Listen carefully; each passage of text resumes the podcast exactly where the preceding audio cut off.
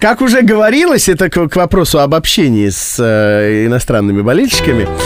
Наиболее часто задаваемый вопрос у э, заполонивших Москву туристов это э, не как пройти в библиотеку, не как пройти на Красную площадь. Никогда же ее наконец откроют. Нет.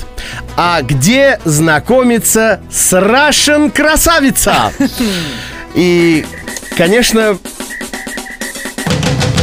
чем можем, мы им помогаем так сказать, объяснить, где вас ждет счастье. Но, знаете, среди туристов, ну, в смысле, болельщиков, есть очень продвинутые парни, которые действуют прям вполне себе современными методами. Тиндер Любимый мой родной. Да, это чудесное же интернет-предложение. В телефон его ну, можно себе скачать, да, и тебе там предлагают на выбор э, большое количество всевозможных персонажей. Для по быстрого определенным... э, знакомства. по да. определенным параметрам. Но самое главное, что э, эти персонажи как бы находятся территориально близко к тебе. То есть прям можно вот, вот сейчас пойти и познакомиться. Да, ну как пойти? Сначала посмотрел аккаунты, смотришь, понравился человек, смахиваешь вправо, не нравится налево. Если вы друг друга смахнули в нужную сторону, бинго. Считай, есть ячейка общества. Ну, кратковременная, правда, ну так за тот ну, же и боролись. ладно. Так вот, к чемпионату мира эти тиндер-черти, вот что удумали. Они сделали еще одно приложение под названием Краун, Корона. А, да, специально прям к футболу? Да.